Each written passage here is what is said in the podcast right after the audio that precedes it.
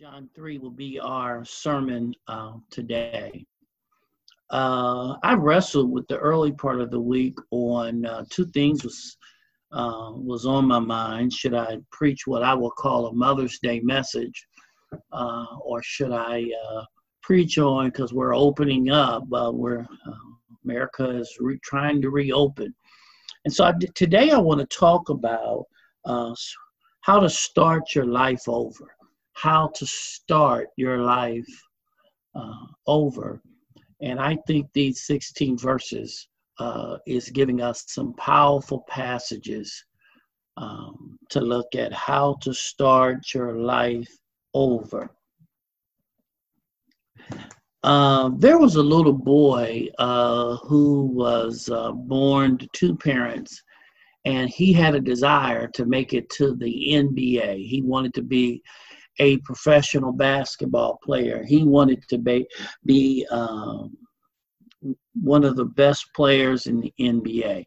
He had a dream. His dream from the age of five was to make it to the NBA. Uh, he was a good student. He did everything he uh, he could possibly do. Uh, uh he wanted to make it to the NBA. It was his dream to be a professional basketball player. But he had a problem in his DNA uh, that was going to prevent him from being a professional basketball player. Uh, you see, his mother was only four feet eight inches, and his father was five feet and one inch. And uh, unless something miraculous was going to happen, uh, he was not going to really be tall enough. and I know there's been a few people in the five feet, but but he, he, he the chances was getting slimmer and slimmer.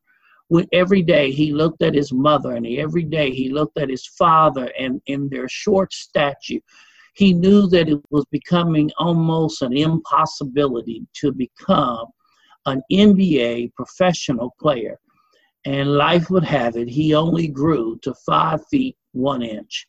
Uh, his dream shattered. He was a good, better than good, but his his desire to make the NBA was stunted just because of the DNA of his parents brothers and sisters, eh, on this Mother's Day, on this day that we celebrate moms, uh, and we can look at many of the good things our parents and, and our mothers have brought into us. But let me share this with you. Uh, there is a limitation spiritually on what a mother can provide because, listen, there will come a day that I must answer to the Lord for myself.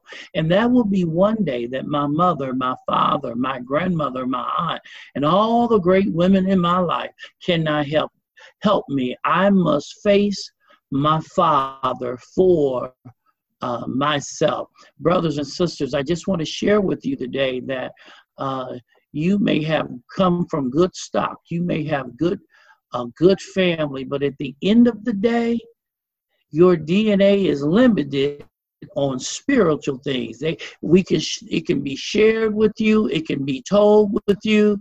You have to decide that you're going to make a decision about yourself because if your life is connected to from where you come from, you will always have shattered dreams.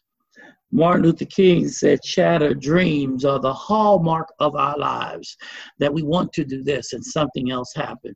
Well, in this text, it's about a shattered dream. It's in this text, it, it, there is a problem here. Uh, he, here comes a man by the name of Nicodemus, and he's having a conversation uh, with Jesus. And we look at the text, he really got some shattered dreams because he wanted to know, in some sense, how does he start his life over? Here he comes. Here is he's a good man. He comes from a good family. He's doing good things. And yet as he comes, he comes to find Jesus at night. And in essence, he really has a desire in his heart. How do I start over? How do I start over again. I know something's missing in my life. And there's somebody on us here today is asking that same question. How do I start over again? I I've learned some things on this quarantine. I've learned some things. and I want to reset. How do I start my life over again? I made mistakes. I made some bad decisions and now I want to start over again. This text gives us three ways of starting our life over again. The first one is uh, point number one. To start your life over, you got to have a private conversation with Jesus. Uh, to start your life over, it's going to require you to have a private conversation uh, with Jesus. See, this is Nicodemus, uh, he was a Pharisee, which means probably he had good, he was a quality man. He outstanding character. He was from the Jewish ruling council. Uh, he was he was intelligent. He was honest. Uh, he was upright. And listen, what this is really saying, though, but he must have found there was something missing in his life. He's an upright man. He's a good man. Uh, he comes from a, he's doing great things in the community. He's part of his community. He's making a difference in the community. But yet he recognized there is something missing in his life. And so here he sneaks out and comes and finds Jesus at night. And don't miss the night piece because this is not 2020 when we got lights and uh, most people in this time would not travel at night because there was no electricity, there was no lighting. And so, therefore, you did your traveling during the day. But here is Nicodemus coming to locate Jesus at night because even though he's a good man, but he one of his issues was he was always living for the praise of men. And the word of God teaches us that when we live our life based upon making people happy, uh, uh, it is a danger. And so here come Nicodemus looking for Jesus. Uh, uh he recognized that he has a void in uh, his life. And I'm going to say this to you that anytime we have voids uh, in our lives, our lives are messy. It could look good, the world could praise us, but it really is a messy life. Uh, it's really a, it's a frustrating life. It really is not. Uh, we're not fulfilling the purpose of what God has created us to do and created us to be. Uh, let me share this story. Um, there was a, a prize. Uh, the fair was coming into this small town, and there was a prize uh, bull uh, that was uh, being taken down the city streets, uh, a prize bull. And um, well, um, this bull uh, took a dump. he laid some manure right down Main Street in this city and and and the manure began to have a conversation to himself. The manure said to himself he says i'm going to be great. I'm going to be here on main street. I'm going to be somebody. I'm not going to be like the other dung or manure uh, that has dropped on the streets. I'm going to be special. I'm going to be phenomenal and uh, later on, a farmer walks down the street and he drops his hat, and the hat falls into the manure pile. And uh, he said, Look at that. Look at that. I'm already becoming known. I'm already becoming recognized. Look, the, the, the big farmer in town uh, um, dropped his hat off and then later flies around and, and they're all buzzing around. And this goes on about a day.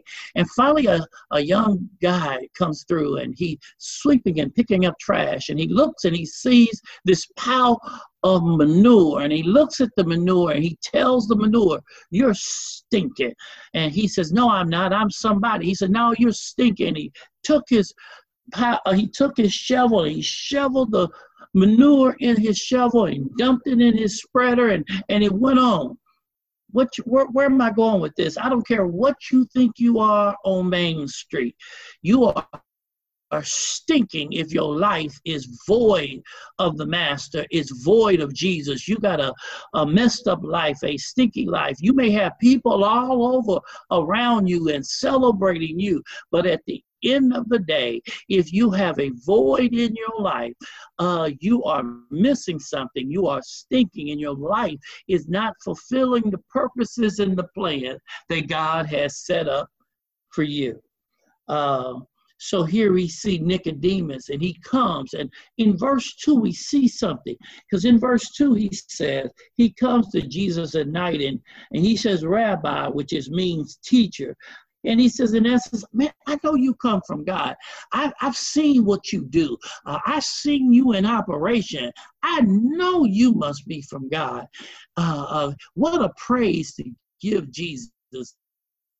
And what a praise that this, what, what an encouraging word uh, Jesus is getting from this known leader in the community. And he's praising Jesus, but Jesus answers an unasked question.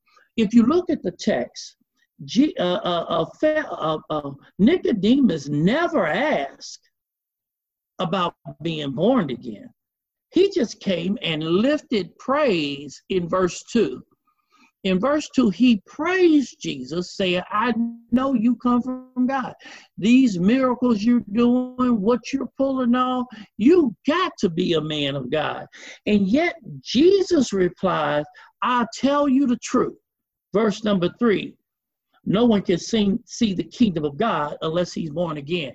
Listen, Jesus looked at his life and could see within him that he had a void in his life, and he decided not to even deal with the praise that he had put on him, but he comes and says, I'm going to answer your unasked question. And the question that humanity has today is how can I start my life over again?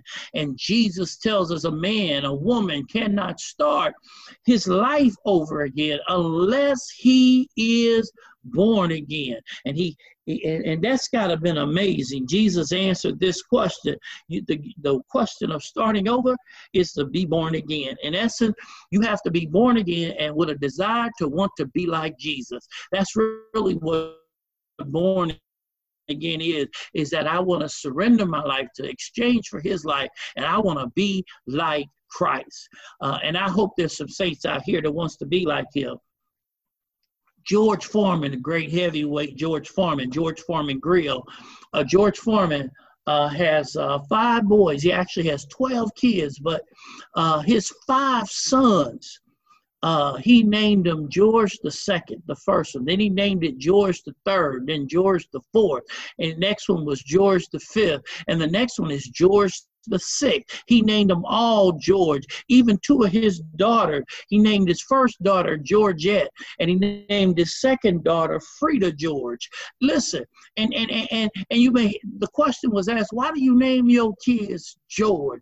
And and George Foreman says two reasons. I love the name, and I want them to be like me. Listen, we ought to say that I want to be born again. How I start my life over again is that I want to take on the name of Jesus, first because I like the name and I just want to be like him. If I want to start my life over again, I got to embrace the name of Jesus because I want to be just like him and I want to look like him and walk like him.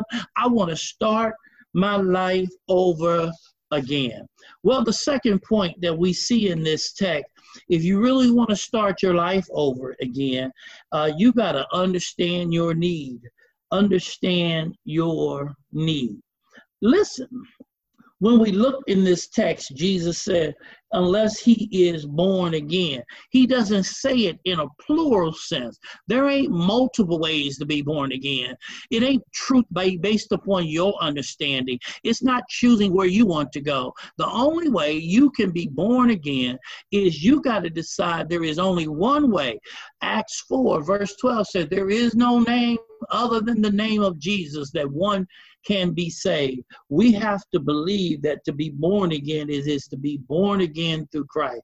There's only one type, there's only one way, there is only one salvation, there is only one faith. I don't care the others could stand, but there is only one. You have to make a decision that it is in Christ and Christ alone. Nicodemus had to be shocked when he heard Jesus says what he says in verse 3. It's got to be stunning. Because Nicodemus in his mind must have been saying, What? I'm a good man. I got credentials. I've been to school. I've been to college. I'm known in the community. I'm disciplined. I'm learned. I'm honest. Uh, I'm a teacher. I, I know the law I know order. I'm a faithful husband. I'm a leader of religion. I'm a diligent in the Bible. I'm moral. I'm upright. I'm confused. What do you mean? Nicodemus was shaken. And, and, and don't take my word for it. It's in verse 4. Because in verse 4, he says, How can a man be born when he is old? Surely he can't enter a second time uh, into his mother's womb. And and and and Jesus messes with them because Nicodemus was considered one of the most profound teachers of the Jewish faith. And so Jesus comes back and said, "Oh, you don't know? Let me tell you the truth. Unless you enter the kingdom of God, verse five." and born of water and spirit. Because in verse 6 he said, flesh gives birth to flesh, but spirit gives birth to spirit. Check this out. Listen, too many of you are trying to understand spiritual things with your intellect from a fleshly perspective. You got to decide, I'm going to surrender my life. And so his spirit can take presence of us. You can't understand the ways of God based upon common sense and what's intellectually right because the spiritual thing is beyond our comprehension uh, is deeper than common sense. It's deeper than knowledge. It is wisdom that we have to gain. Uh, so here he is. He says, You can't have spiritual transformation, uh, Nicodemus. Um, you can't have spiritual tra- transformation doing what's good. You got to surrender your life. You got to give up the flesh because what comes from the flesh is flesh. What comes from the spirit is spirit. He says, so you got to give up the flesh so you can embrace what is spiritual. How does how does that look? Uh, let me see if I can help. Uh, uh, uh, uh there was a swimmer, uh, a lifeguard. my daughter loves swimming, and she might can tell me a little more on this. But there was a lifeguard, and um, this man was on the top deck, and he dived into the water, and, and then he realized, or he I don't know for whatever reason, he could not swim. And while he was uh, in the water trying to flip and flop, everybody was hollering at the lifeguard. Uh, uh, he's drowning, he's drowning. And the lifeguard just stood on the sideline and in his chair and didn't do anything. And he stopped and he started fighting again. And they said, He's drowning, lifeguard, he's drowning. And then on the third time, he just stopped. And when he stopped and just got limber, the lifeguard jumped in and pulled him out. And the question came, why didn't the lifeguard move sooner? The lifeguard said, I didn't move sooner because if I had jumped in when he was fighting, he'd have drowned both of us. But when he gave up fighting, when he gave up twisting and turning, that's when I knew that I could deliver him. Listen, brothers and sisters, as long as you wrestling in your mind about this new life, as long as you fighting in your flesh and you getting advice from the barbershop, the beauty shop, from girlfriend, listen, God is not trying to interfere. God is waiting on you to surrender, to surrender your life and say, it's me. Okay, Lord, I'm now ready. You see, if he knew, he knows our greatest need. He knew if you needed information, he would give you an educator. He knew if you needed technology, he would send you a scientist. He knew if you needed money, he would send an economist. He knew that your greatest need was forgiveness and to start over again. So he sent you a savior. It reminds you of the song of the old church, What can wash away my sin? Nothing but the blood of Jesus. What can make me whole again, nothing but the blood of Jesus. It is Jesus that makes us and gives us the ability to start our life over again. Our third point, our third point, if you really want to start your life over again, the third thing you need to do is you need to respond to Jesus' invitation. Uh, in, in verse 16, Jesus gives an invitation uh, that if you believe in him, uh, you shall have everlasting life. But this invitation is given in verse 3. This invitation is given in verse 5. This invitation is given in verse 7. You have to decide, I want to be born again. Verse 8 again, it says, The wind blows. Uh, where it pleases. You hear its sound, but you cannot tell where it's coming from or where it's going. So it is with everyone who's born in the Spirit. He's giving us an invitation here in verse 16, which is maybe the most known verse in the Bible. He's telling us that I love you and I, I, I stopped everything and gave up everything to send my son Jesus. Will you embrace his invitation? I hear your I hear your question. Well, I'm already saved, but how can I start my life over again? That's your problem. You thought salvation was only to get you to heaven. Listen, salvation to heaven is the minimum he wants to do. He wants to do a transformation in your life. He wants to change your whole life, your whole trajectory, your whole direction. He has a he has plans for you again. The question is, are you willing to allow him to lead your life? Are you accepting his invitation? I'm gonna close on this illustration and I'm done. Um, a man had uh, inherited a warehouse and it was just a big old building uh, trash was all over the place, weeds were growing up. And he went to see his inheritance and he says, Man, what am I going to do with this? Man, I have I have received this uh, this junky building, but what am I going to do with the building? And he decided to put it up for sale. And nope, there was no takers. It was just the place was a dump. Grass was up to six feet high and trash was all over the place. The concrete was cracked. But finally, a developer came and offered a man a million dollars for the building. He said, You going to give me a million dollars for this building? He said, Yeah. He said, What are you going to make here? Uh, uh, uh are you going to put a factory here? Are you going to put a, a, housing development? Uh, uh, what are you going to do with the building? He said, I just, I don't want to do nothing with the building. He said, I just want the site. He said, I just want to tear down the building. And I just want to mow down the weeds and then I want to start over. Listen, brothers and sisters, you are a warehouse, you are a building. You got to decide I'm going to give up the building. I'm going to put a for sale sign in front of my life, and I'm going to say, Jesus, you can buy the, the you the developer, develop my life, mold my mind, mold my action, just cut off the trash and the garbage and the debris in my life. And I want to start my life over again. Is there anybody in here that knows that we, you can start over again? Jeremiah had a vision when he says, I get up every day with a new set of mercy. New mercies I see. Great is thy faithfulness. Oh, I am so glad that God is in the business of giving me mercy. I don't have to borrow tomorrow's mercy or hold on to some of yesterday's mercy. When I woke up this morning, he gave me a new set of mercy, and I can start my life over again. Amen. God bless you. Listen, we want to extend an invitation to you, to you, and even you. If you're listening to this and you don't even know Christ, and I don't even know how you got a part of this, it doesn't even matter. But if you're willing to accept Christ into your life, uh, please let us.